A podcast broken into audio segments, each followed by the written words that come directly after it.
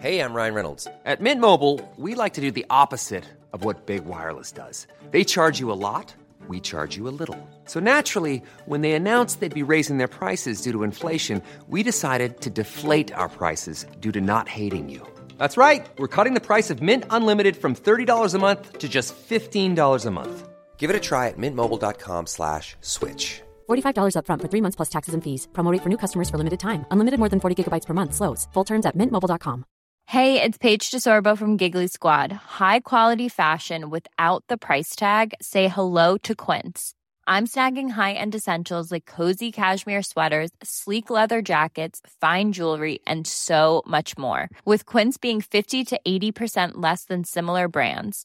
And they partner with factories that prioritize safe, ethical, and responsible manufacturing. I love that. Luxury quality within reach. Go to quince.com slash style to get free shipping and 365 day returns on your next order.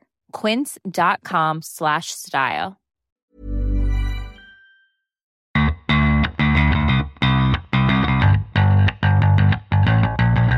Hello and welcome to the Game Podcast from the Times. I'm Gabriel Marcotti and I thank you for joining us. I know there are many other things that you could be doing right now, like perhaps uh, using a toilet brush on your bidet or perhaps getting caught up on other stuff. But no, with me in the studio today, I'm joined by Alyson Rudd and the only living Gheerbrant in captivity. It's Mr. James Gheerbrant. And down the line, far more interesting than these two, is the man who, for charity, ran a marathon in a tutu. It's Matt Dickinson. Hi, Gab. I'm still got the tutu on. If you, I'm wearing it all around the house. I've got into it. You English people and your strange fetishes. Now, um, you did it to uh, uh, to raise money for charity, and uh, I wanted to know if you had reached your goal. And We did, thanks to the generosity of yourself and, and many people like you. Yes, to cut a long uh, story short, a daughter of a very good close friend of mine died uh, in September rowing, and um, in those circumstances, you just rally around to do any tiny little thing you can to, well, show that you're thinking of them, I guess. And um, we, uh, among many other things we're doing, um, did a run for the charity Momentum that look after families of people with sick or dying children, um, and um, we raised uh, well 11 grand and counting. So, yep, saw Mark Chapman from the BBC tweet that the marathon is just one of those things that shows the human race in a very good light, and it certainly felt like that yesterday. Well, and I'm sure there's a Just Giving page that that's still out there and open if uh, you want to get involved. Now, we've got the uh, PFA Player of the Year awards uh, to discuss. I'm sure we will go and mention how absolutely stupid this award is, uh, given uh, the format. Uh, we'll be looking ahead to the Champions League semifinals, maybe talking a tiny bit of Clasico, which I really enjoyed last night. But we start, of course, with the greatest cup competition in the world. Alyson, Wembley, semifinals, Arsenal and City. I thought these two semifinals lived up to the hype. I, I watched them on, uh, on on the television apparatus, and I really enjoyed them. Well, one was a lot better than the other. Come on. Which one was better? Uh, there was there was a classic. The Chelsea Spurs game was a classic. Yeah, but Arsenal and City, the, the drama, the the fact that you know The drama, the drama, as in all matches have drama. There was quite a lot of poor football in the uh, Yeah, Arsenal it- City game, and it, I- it was stop start stop start. Um, just because it went to extra time does not make it a classic. more interesting to me is Arsene Wenger changing things up, right? This is the guy who we've said he never changes, blah, blah, blah. He's got his philosophy, yak, yak, yak. If Stewart Robson were here, he'd say he lacks a defensive structure. James, he went three at the back. He dropped Bellerin, who y'all keep talking as if he's some kind of God's gift to football. He played a three-four-two-one. This is, for him, this is this is pretty unusual, right? I mean, it definitely is unusual because I think um, he played it in the league game before, hadn't he? But I think before that, he hadn't played a back three for like 20 years, I think. At the very least, you have to kind of say it shows a little bit of, of flexibility and, and the ability to kind of adapt to circumstance. Whether it will be a long standing solution, I'm not sure. I'm not sure it's a. Is it a system that fits the squad particularly well at the moment? I don't know, but as a kind of stopgap, it's worked quite well for them. Did it work in this game? I think when, when, when you consider City hit the woodwork twice, um, and obviously the disallowed goal, and we can blame the the linesman, whose name is Child, by the way, as I as I, as I discovered today, isn't it? Like, isn't his name like Steve Child? I mean, you got wonderful names. I mean, there used to be a linesman called Roger Bone. Um, I always thought of bone as a verb, actually, more than. But anyway, um, and and now Steve Child. Uh, but it seems that a lot of the incidents went against City. Is that unfair? Yeah, I, th- I, I think if you step back, although I, I, I was rather mean spirited at the start, wasn't I? Saying it wasn't a great game. I, I don't think it was, but I do, I do think uh, in terms of prettiness of the football and chances created. Uh, City could count themselves as unlucky. Certainly, you have to then imply that that means that the key was not the Arsenal formation. The key was bad luck. But I mean, I'm I'm not surprised Wenger's gone for the back three, partly because it's it's it's in vogue, but partly he's in press conferences he has praised it as a formation that allows you to to be more defensively structured and to sort of get stuck in a bit more, which is something that, an accusation that's been levelled at Arsenal so much that you kind of think he has to have gone to bed at night thinking, how can I make people believe that my team are able to tackle and think defensively and put guts before flair. And if you play three at the back, you are just a bit more. The focus is more on your on your on your destructive players, perhaps, than than your flair players.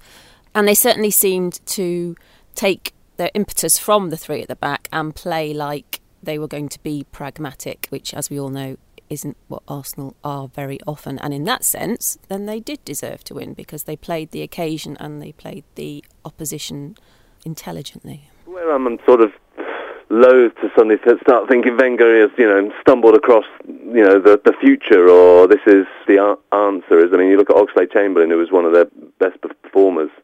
He played at right wing back. I mean, it was only a month ago that Wenger was talking about how you know central has always been where he's, seen him. That you know this is he needs to sort of stick to that, and he needs to stay at Arsenal to learn. And we we know Oxlade-Chamberlain is looking at a move to Liverpool. Thinks there's a temptation to learn a lot more under a new manager because he he has completely stalled at Arsenal for for some seasons now. It's just career's just you know, that, that had a lot of hope has just completely faltered. So suddenly he's thrown at wing back and say performs admirably, but that's a complete change from what Wenger was talking about his best role being very recently, and the idea that suddenly get off Arsenal's back, critics. I, I'm not buying that. I've you know I've sort of got to the point where I'm I've seen enough completely sort of indefensible performances and just failure to failure to do things like he did yesterday with a back three. I mean, I was at the Chelsea game at Stamford Bridge where they just sleepwalked into a defeat. I mean, they didn't try anything. They didn't try and do anything clever. So I've seen a yeah, we've seen more occasions where they haven't tried stuff to get too excited by this one yesterday just yet. James, a lot of people will make a big deal out of the fact that Pep Guardiola will finish the season empty-handed. Does it matter? Does does it change the way we see City's performance and City's development, or possibly lack thereof, this season? Is there a broader message there? I think it, it, it kind of takes away the opportunity to kind of redeem this season because I think we're pretty much all in agreement that in terms of their league performance, it's been disappointing. They have not lived up to the level that we expected. To win a domestic trophy would have kind of redressed the balance a little bit. You could have said, okay, you know, it was a difficult season, but look, hey, they're early in the PEP project, and hey, you know, they did win the FA Cup as well. Now I think we're looking again at what seems to be quite a sort of, I don't want to say chronic because it's only their first season, but it's certainly, you know, it's a kind of established pattern of Manchester City performing poorly against the teams that you would consider their competitors or you know the other big teams this season. I mean, I think even though they hit the woodwork and had the, the, decisions go against them, and even though Pep says he's very happy with the performance, yeah, you're still not. I think you could maybe excuse them if it was a one-off, but the the as I say, it, the right. pattern is so established. Like I mean, I was at the game where they played they played Arsenal in the league, and again, you know, you could have said they were unlucky that day. By far the better side, they missed some good chances. I think I can't remember exactly, but I'm pretty sure they had a good penalty shout turned down. Out of the 11 times they've played the top seven in the league this season, they've only won two. Another defeat yesterday to Arsenal. I think once it happens so frequently, those excuses were a little thinner, I think. Alyson, it's minute nine of the first extra time period. It's 1 1. Sergio Aguero is, is tired or limping or or whatever. He takes off Aguero and he takes off Fernandinho and he replaces them with Fabian Delph and Fernando and puts De Bruyne at center forward. Now, he had Iheanacho on the bench and Iheanacho would come on a few minutes later for, for Raheem Sterling, but I thought to myself, that's that's really odd. Was this a situation where he's like, I'm going to be really clever again and surprise them by, by playing De Bruyne at center forward, which of course has worked so well in the past? Uh, not. What was he thinking? Oh, well, I think you've just given us a very nice, in a nutshell, example of why I personally just don't understand Pep Guardiola. I don't. Ooh, are you going to say Fraudiola? Are you going to say no, that? I'm not going to Yeah. say it. I'm not going to say it. But it does seem. To, I know. I know it sounds trite, and I know he's got an amazing track record, and I was a big fan too. But it just seems to me that he he ignores deliberately ignores the obvious, and he came in and he's put his philosophy above what the Premier League demands of you as a manager. James has, has gone through quite forensically and explained how disappointing the season has been when he's come up against particularly managers who are good, good at their job. He just doesn't seem to want to be the person that says, I have to adapt. I have to accept the opposition are strong in this particular area. I have to not play the way I want to play. He, uh, presumably, somewhere in his little book, he had this idea that maybe he, he wanted De Bruyne to be the key and he wasn't going to I don't know. It, it didn't work. It didn't minutes, work. though. It didn't. It didn't work. It didn't work, and it was a stupid thing to do. And I think everyone, like you, Gab, are thinking, "Oh, that's a bit peculiar." When you've got a centre, an out and out centre forward on the bench, why are you doing that? It's because he's putting his his thinking above the obvious, i.e., doing the obvious makes him look like a pretty average manager. and He doesn't want people to think he does the obvious. There's something perverse about the way he approaches a lot of what he's done in his first season in English football. I would say. I personally like the fact that he does things differently. Um, and it would be really boring if everybody did everything the same all the time. I did not expect that it would take him this long to get his message across to his players. I did not expect him to have such basic decisions of, of squad management backfire, going all the way back to Hart and Bravo, going back to to Kompany's physical condition, to, to, to the dropping of Aguero, all this nonsense. But I'm personally I'm really glad he's in the Premier League because we get to see him up close, and it's and it's a fascinating story. And you're seeing somebody who I think is extremely special go and work, and that means you're always going to get things right. I think he's fascinating because you know clearly he's, he's incredibly capable, Guardiola, and sometimes he makes decisions that you think really, and then you see them unfold, and you say, ah, that's why he's paid a lot of money to do the job he is. He's creative, finds creative solutions, but it has felt this season like he's throwing a lot of stuff around and not. Uh, I mean, maybe he's given himself the grace of a season of learning, learning about players, learning about the league. Maybe he's thinking like, well, I will just sort of try this, try that. But I suspect he's expected better results from more of those experiments. Um, I'm, I'm sure, given the standards he sets for himself, we know how obsessive he is. We know how uh, hard he is on himself, how perfectionist he is. I'm sure he's pretty gutted by how the season has gone. The other semi final, Chelsea and Spurs. Uh, James, I'm sure as a child, which you were not that long ago, you were excited about FA Cup semi finals. In fact, your experience is probably different because when you were a kid, the FA Cup was not more important than the Premier League. Am I right? No. It was never a moment, right? Whereas for the rest of us, was there a moment when the FA Cup was more important than the Premier League, Alyson? No, it was, but that's partly because of what you could see on telly, and you could see the FA Cup, and they spent all day building it up, and you were made to think that it was the most important thing in the world. So when Antonio Conte goes and drops Hazard and Costa, seems logical to you, right? Did it?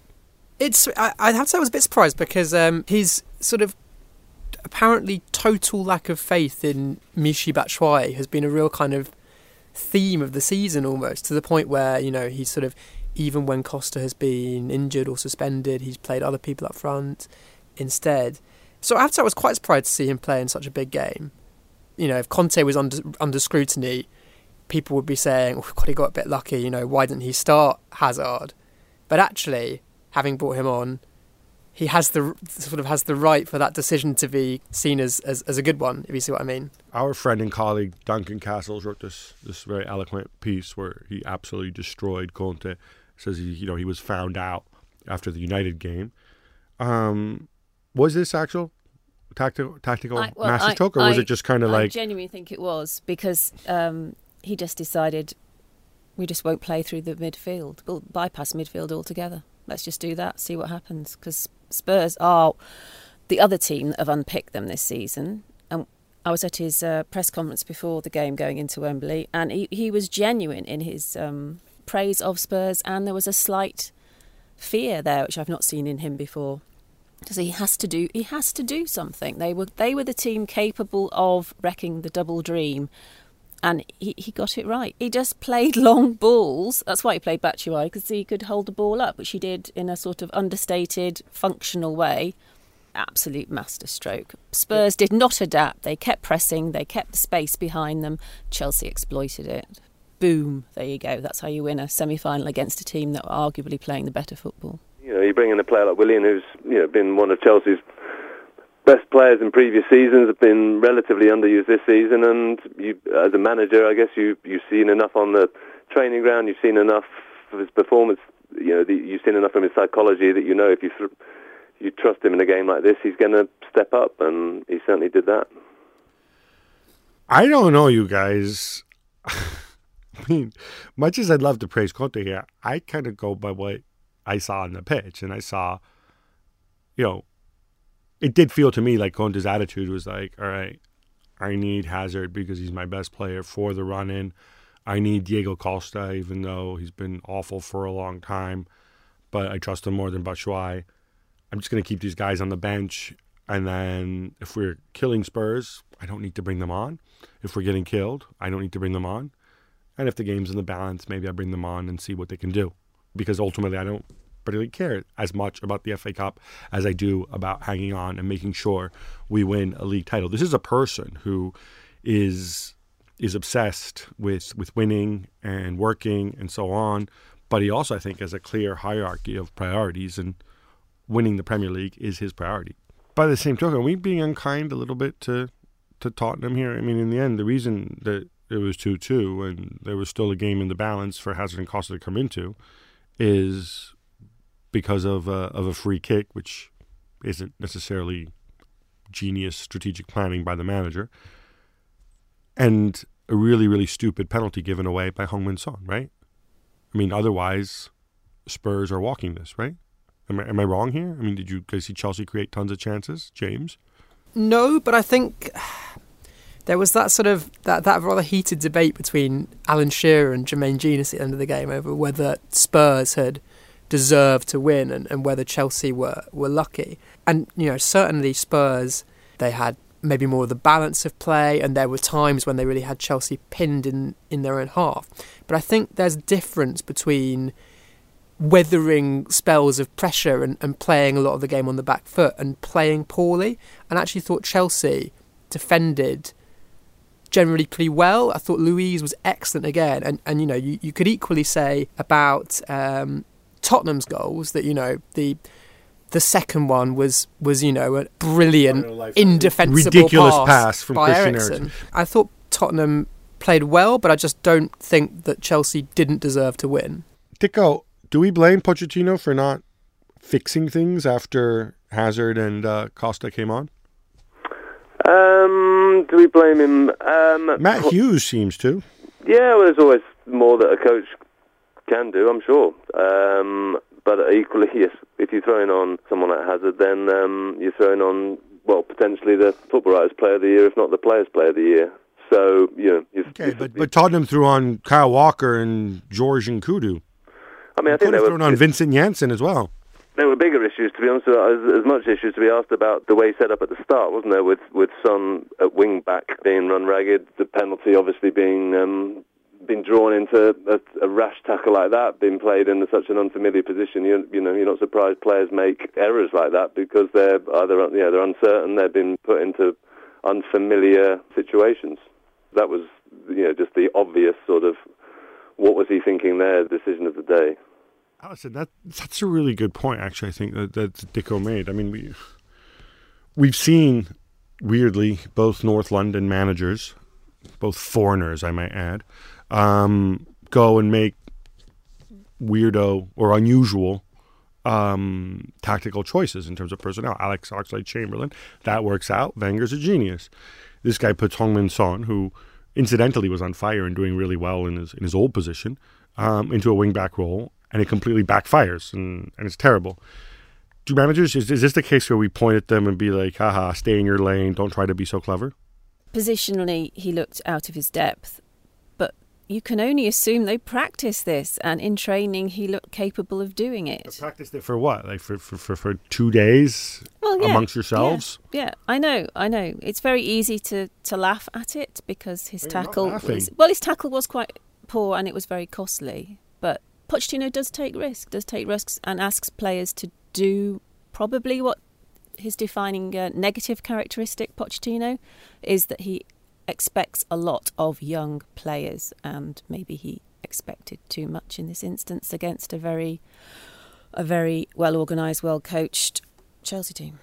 Dicko, you get the final word here because you get the, the final assessment of Pochettino because it seems to me that Spurs have played. In fact, I think somebody's actually said that you know they've been the best team in the Premier League for the past eighteen months cumulatively or whatever, and he's this manager who seems to be on the on the cusp of, of, of greatness with teams linking him to, to Barcelona and he linked himself to United, of course, last year when he had lunch with Sir Alex Ferguson. Uh, he's got this massive long term contract.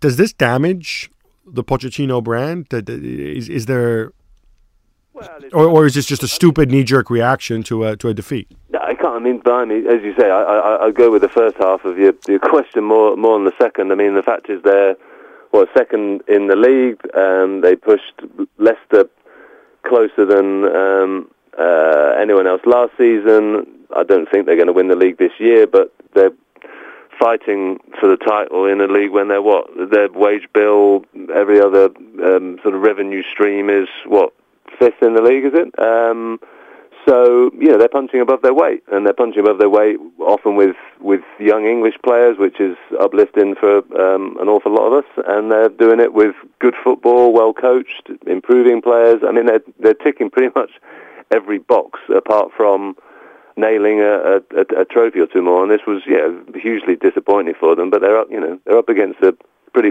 formidable team and a team that was sticking in goals like Matic's as well. So you know, not a great day. Um, but I think the idea that we should sort of dismiss them as Spursy or say that Pochettino is not quite delivering would be hugely harsh given the strides they've made. Is he one of the top three managers in the Premier League, Dicko?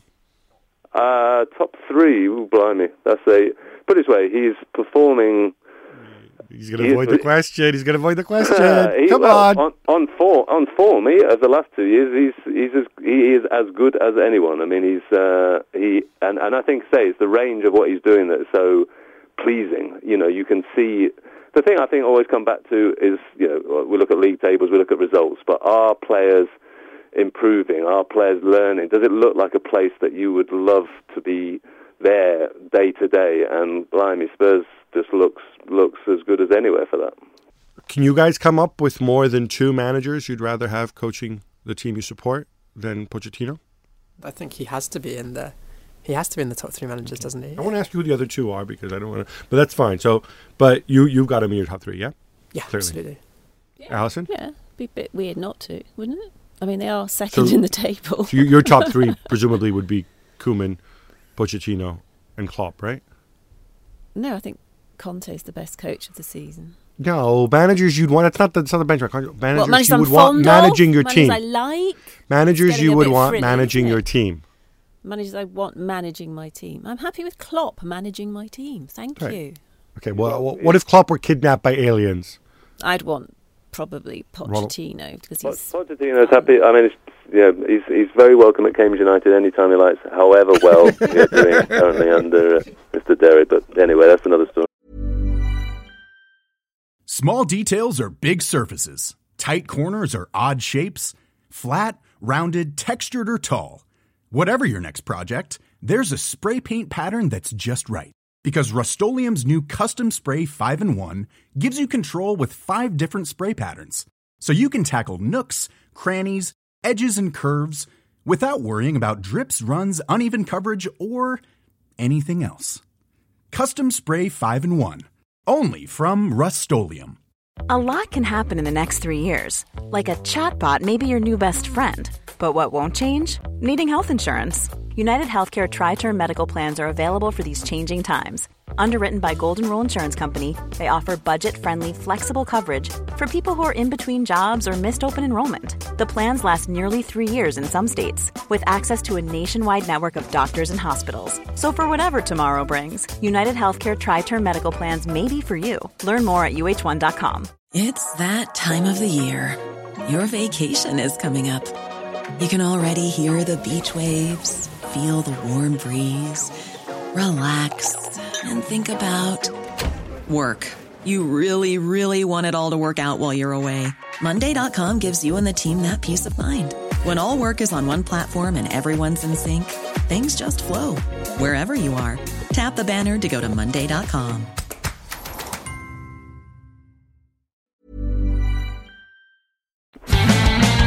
Premier League PFA Player of the Year award. Um, I'm going to say this. Uh, this is a stupid award.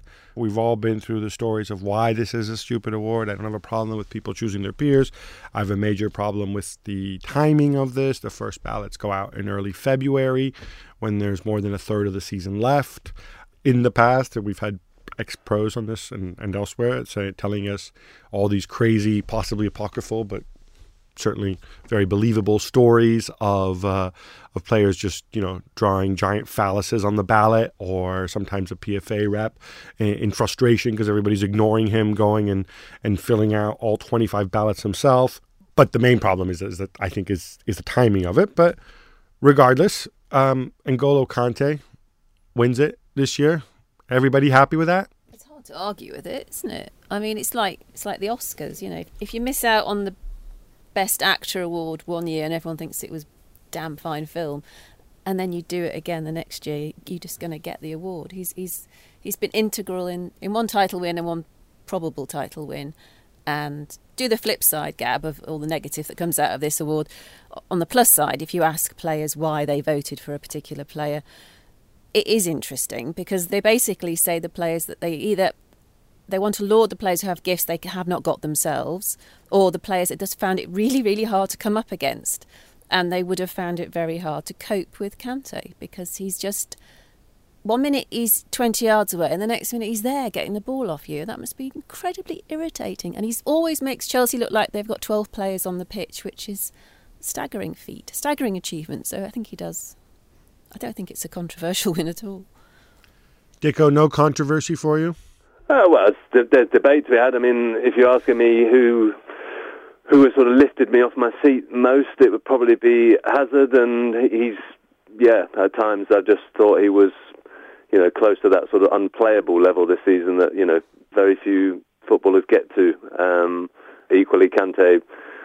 You know, I know we're judging it on one season, but it's pretty hard to sort of forget what what the context of him coming from Leicester as well, um, coming to a big club, instantly stepping up. I'm told we like to vote for people we like as well. I'm told by all that have ever dealt with him that he is just immensely likable, immensely humble, um, decent guy as well, which is, is is no bad thing. So I'm certainly not going to sort of you know argue against it, even though uh, well the voting forms have just come through for the FWA one, and I think I'll end up tossing a coin between him and Hazard. Dele Alli could well be in the mix, as could others. But at least you have the luxury that if Dele Alli scores a hat trick between now and the end of the season, and Spurs go and win the Premier League, oh, the timing, yeah, the timing's crackers. Mean, you, you, you're gonna you're gonna change your vote to Dele Alli, presumably, right? No, no, no I mean you've got to judge out the season, but it's ridiculous that at the time when you know the, the stakes are highest, the the games are carrying ever more import week after week. It's ridiculous to go, you know, just at the point where the season is sort of, you know, at its at, at its most poised and fascinating. You know. Now, here's something that I find interesting about the PFA award, having looked back at its history, and I'll direct the question to you, James. What I found fascinating is since Paul McGrath won it, only two players who were not strikers or attacking midfielders have won it. One was John Terry, obviously captained uh, Mourinho's Chelsea in 2004-05. The other one was was Roy Keane. Everybody else has been attacking midfielder or striker. Now, I chalk this down to I footballers, short attention span, don't really watch football on TV, a lot of them, see the highlights, blah, blah, blah. But then I looked at the early years of these of this award, which I believe was in the uh, early '70s, and the first two winners, Bite Your Legs, Norman Hunter and and Colin Todd, both nasty center backs. The next two winners were goalkeepers. So you really don't have this legacy. It just seems that it seems stupid asking you because you weren't around for it, but is there a change in terms of what people appreciate? I think it's a really interesting point. I don't know if it's uh, if it's kind of a change in how we see things, although that what you've just said would maybe suggest that it is. Year on year, we have this, and, and we kind of have it with the Ballon d'Or as well. Although you could argue that Messi and Ronaldo are so exceptional, nonetheless, it does kind of feel like I, I don't know for what reason. Maybe because it's because goals are so paramount that you know goal scorers are always going to be a, the kind of more obvious choice. But I think awards like these do seem to sort of consistently bias towards one facet of the game at the expense of the other, and you know witness the derision heaped on poor Roy Hodgson when he dared to cast his Ballon d'Or vote for Javier Mascherano. Right. Um, and I and I think it sa- it kind of says something about how exceptional Kante has been that he has made himself the you know consensus choice for Player of the Year. I mean, I think he was a heavy favourite, and maybe you know, people thought Hazard, but I think you know he was pretty much a kind of a very uncontroversial winner in this climate where you know basically defensive players generally don't get the recognition. It kind of shows you how exceptional he's been. I know Alyson's favorite player growing up was uh, was a winger and a very talented attacking winger at that. Uh, one Stevie Heighway, right? Right. Uh, Dicko, who was your favorite player growing up? Oh, God, memory lane. Please, please, don't mention some guy who played for Cambridge United never heard of. Just oh, okay. If I, your, your favorite player we would have, you know, plausibly heard of. Uh, it, if you only know that, it was well Kevin Keegan until I met him. Um, no, that's been a bit harsh, but I did I did once queue up for his autograph, and he was really really grumpy. Um, I would say.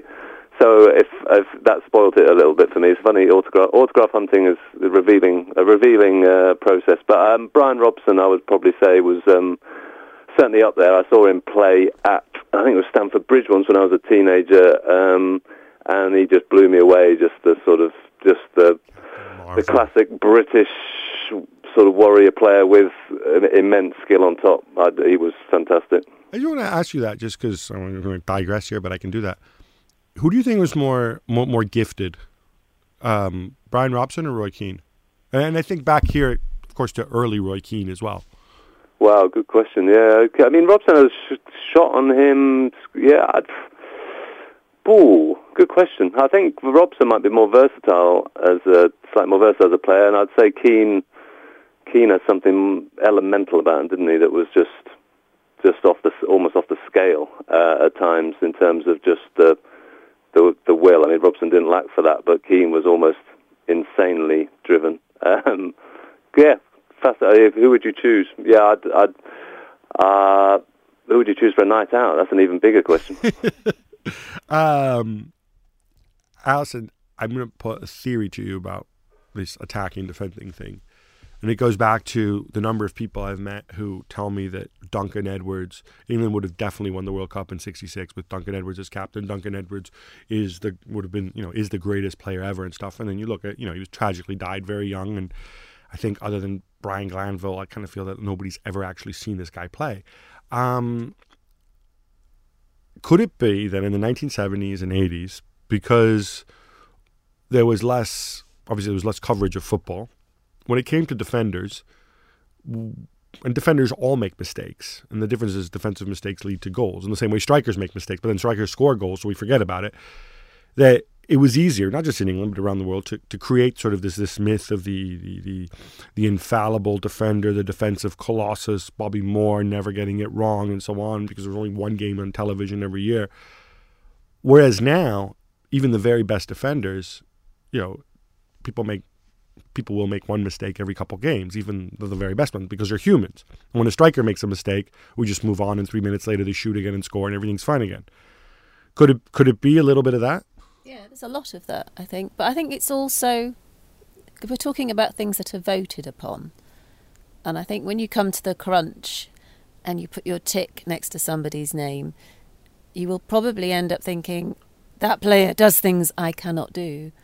Everyone thinks they're capable of, you know, running in, running a lot, blocking, blocking, ta- blocking tackles, making tackles, trying to be destructive, but not. You know deep down you can't do those sort of balletic runs or that surge of pace that and place the ball exactly where you want to. Th- those moments of magic. It's there's just more magic in being an attacking player and it's just when you come to put the tick next to somebody, you're probably going to be swayed by the moments that made your hairs on the back of your neck stand up. And that doesn't happen very often when you're a defender, watching a defender. Probably.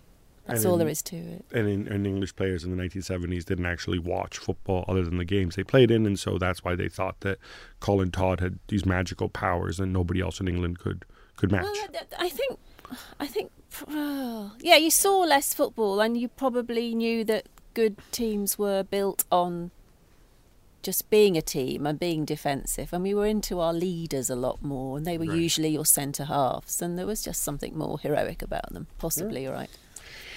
Speaking of heroic, we just had the Champions League semi-final draw. We have a Madrid derby, Real Madrid against uh, Atletico, and um, Monaco against Juventus, which is also sort of geographically kind of a derby, not very far from each other. Um, Dick, are you excited for the semi-finals? Um, I think so. Yeah, I think. Um, I mean, Monaco have been.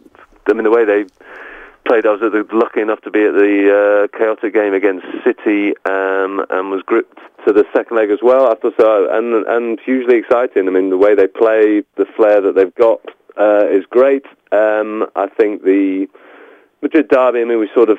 I don't know. There's a slight sense of. Uh, We've, we've we've been there before, but obviously the intensity is going to be going to be huge yet again. So you know, it's going to have that quality. So yeah, no, I, I mean, I think um, plenty plenty to uh, plenty to enjoy. I, I mean, I just find Champions League semi-finals at this stage, it, you sort of rarely feel let down, don't you? Just because the you know the stakes are high, teams chasing a bit of history, or in Monaco's case, trying to do something a bit different. And um, yeah, I'll be watching.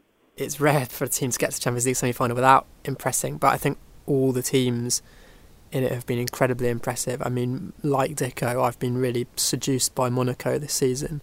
I mean, I was at the uh, the game where they beat Tottenham in the group stages, and it was only two one. But it, I mean, it could have been four five one. I mean, they were. Pochettino again? He is, isn't he? Yes. You are, are you? I, I, I tell you what, I'm praising Jardim instead. That's what I'm doing because I think he's an absolutely superb coach. What he's done with Monaco this season, a team with no real kind of obvious superstar players, to turn them into arguably the best attacking side in Europe, I think has been a phenomenal coaching achievement. Radamel Falcao, by the way, thanks you.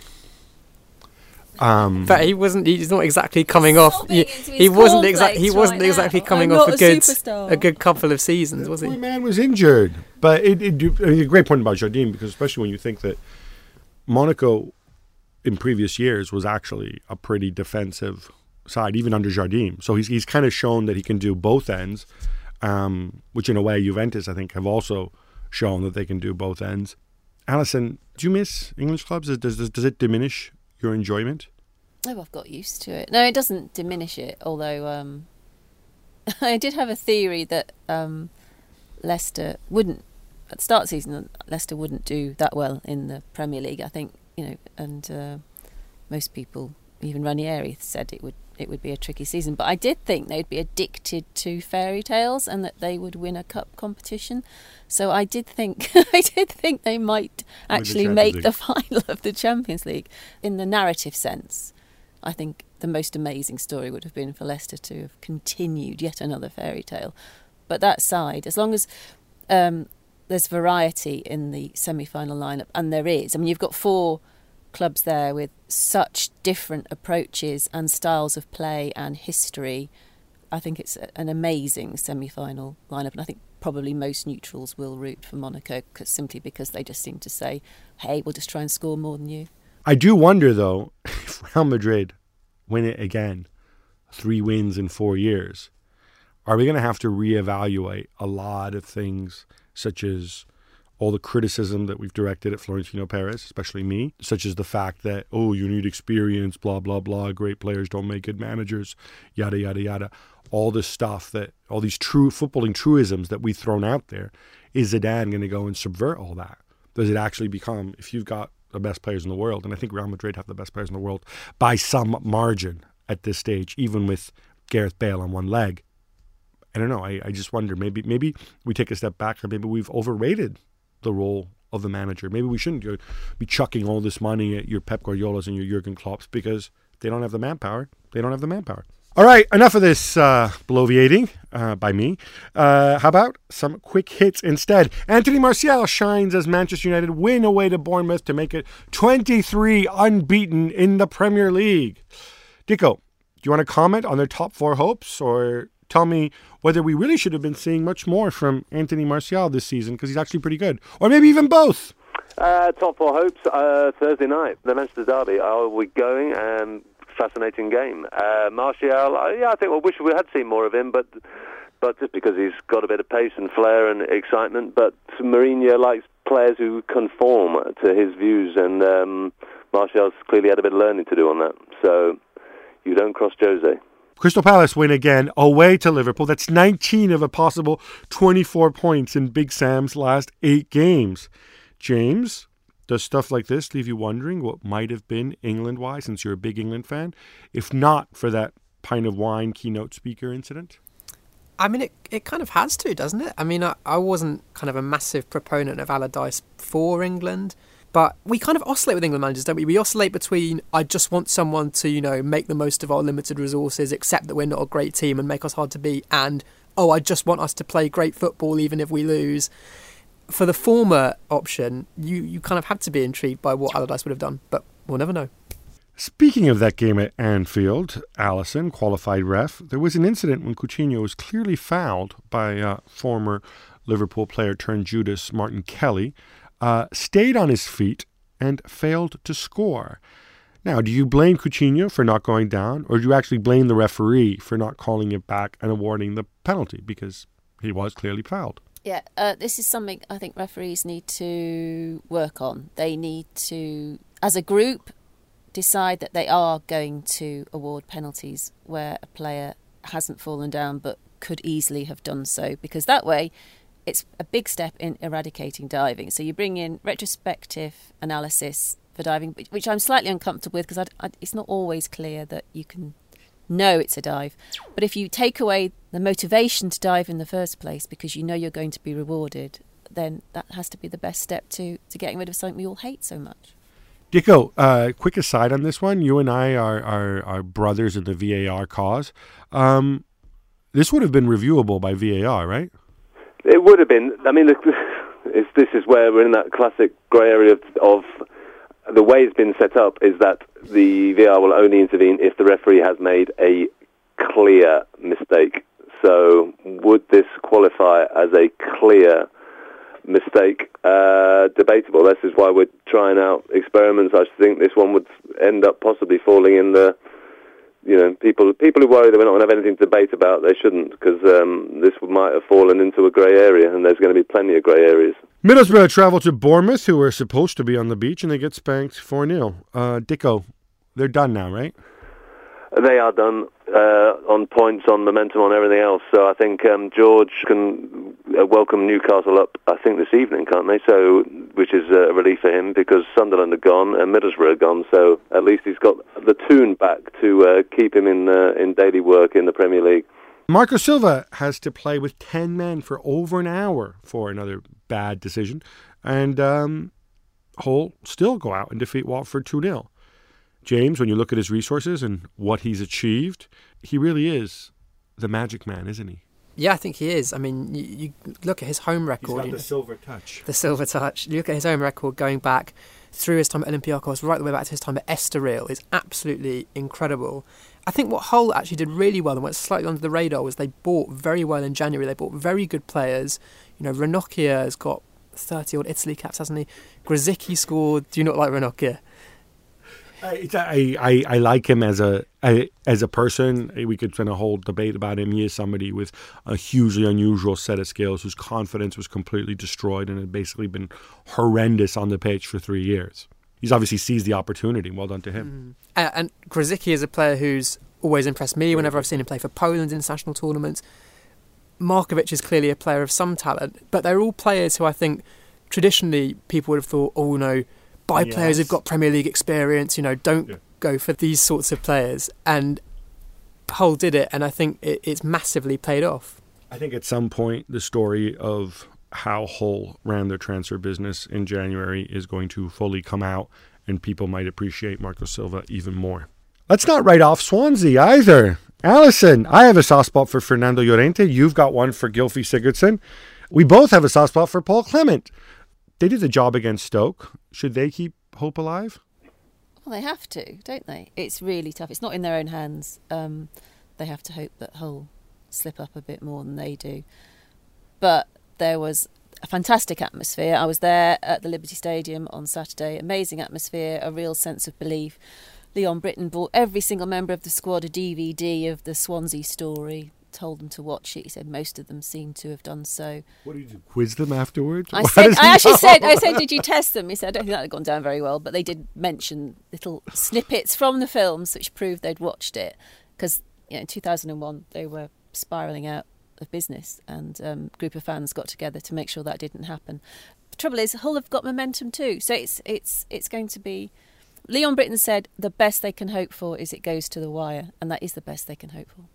And I have a question for you, Gab, which, you. surprise, surprise, is all about the Clasico and how come Lionel Messi seems to play even better when he's got a little hanky stuck up his lip.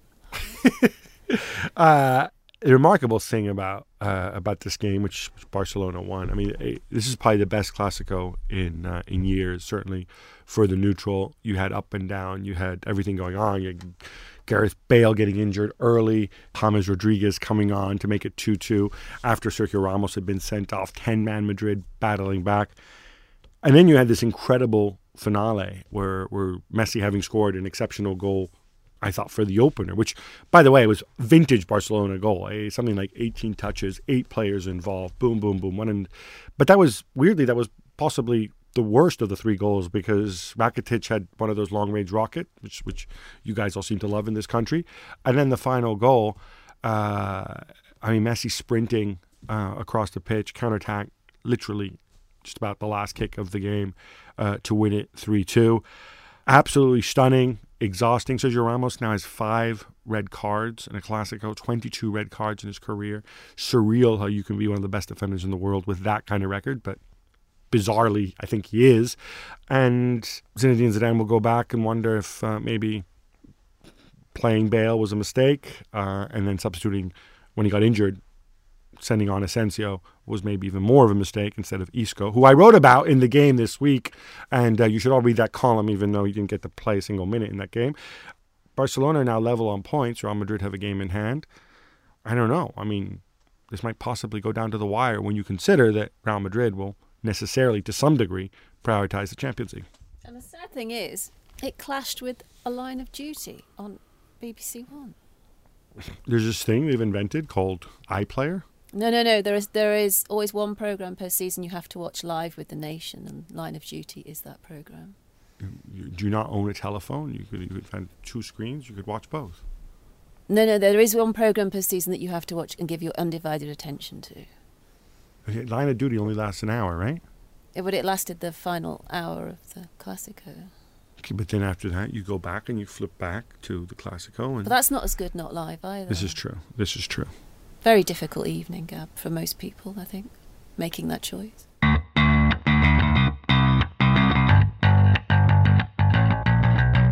Right, that's all we've got time for today. Many, many, many thanks to my excellent guest today, Matt Dickinson, who ran a marathon in a choo choo yesterday and lived to tell the tale while raising a lot of uh, money for an important cause. Alyson Rudd, who did not but got to watch Line of Duty, and the only living Gheerbrant in captivity, James. Uh, remember, you can sign up to our newspaper. It's just 12 pounds for a 12 week trial. You get all sorts of goodies, including video highlights. That's right, you don't need to go and watch Match of the Day. If you don't want to, you can just sit and watch our little highlight clips instead, should you so choose. And it's not just Premier League highlights, it's Champions League highlights as well. So please press that subscribe button on wherever you choose to download your podcast, because of course you can also subscribe to uh, our podcast and you can leave us a review on iTunes.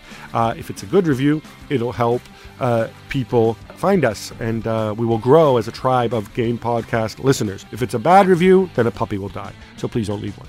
Till next time, bye bye. The game is brought to you by The Times. For more information and more podcasts from The Times, head to thetimes.co.uk.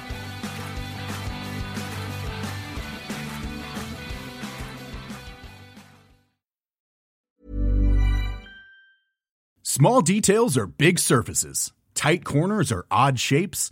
Flat, rounded, textured, or tall. Whatever your next project, there's a spray paint pattern that's just right.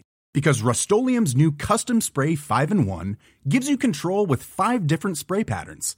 So you can tackle nooks, crannies, edges, and curves without worrying about drips, runs, uneven coverage, or anything else.